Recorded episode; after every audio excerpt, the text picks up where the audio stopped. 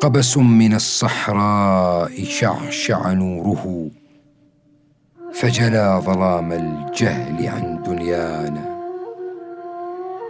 ومشى وفي أردانه عبق الهدى وأريج فضل عطر الأكوان.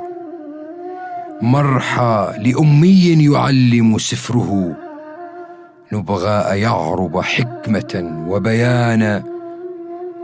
أمحمد والمجد نسج يمينه مجدت في تعليمك الأديان ونشرت ذكر الله في أمية وثنية ونفحتها الإيمان وأمرتها بالبر فاعتزت به وتسابقت في نشرها الإحسان.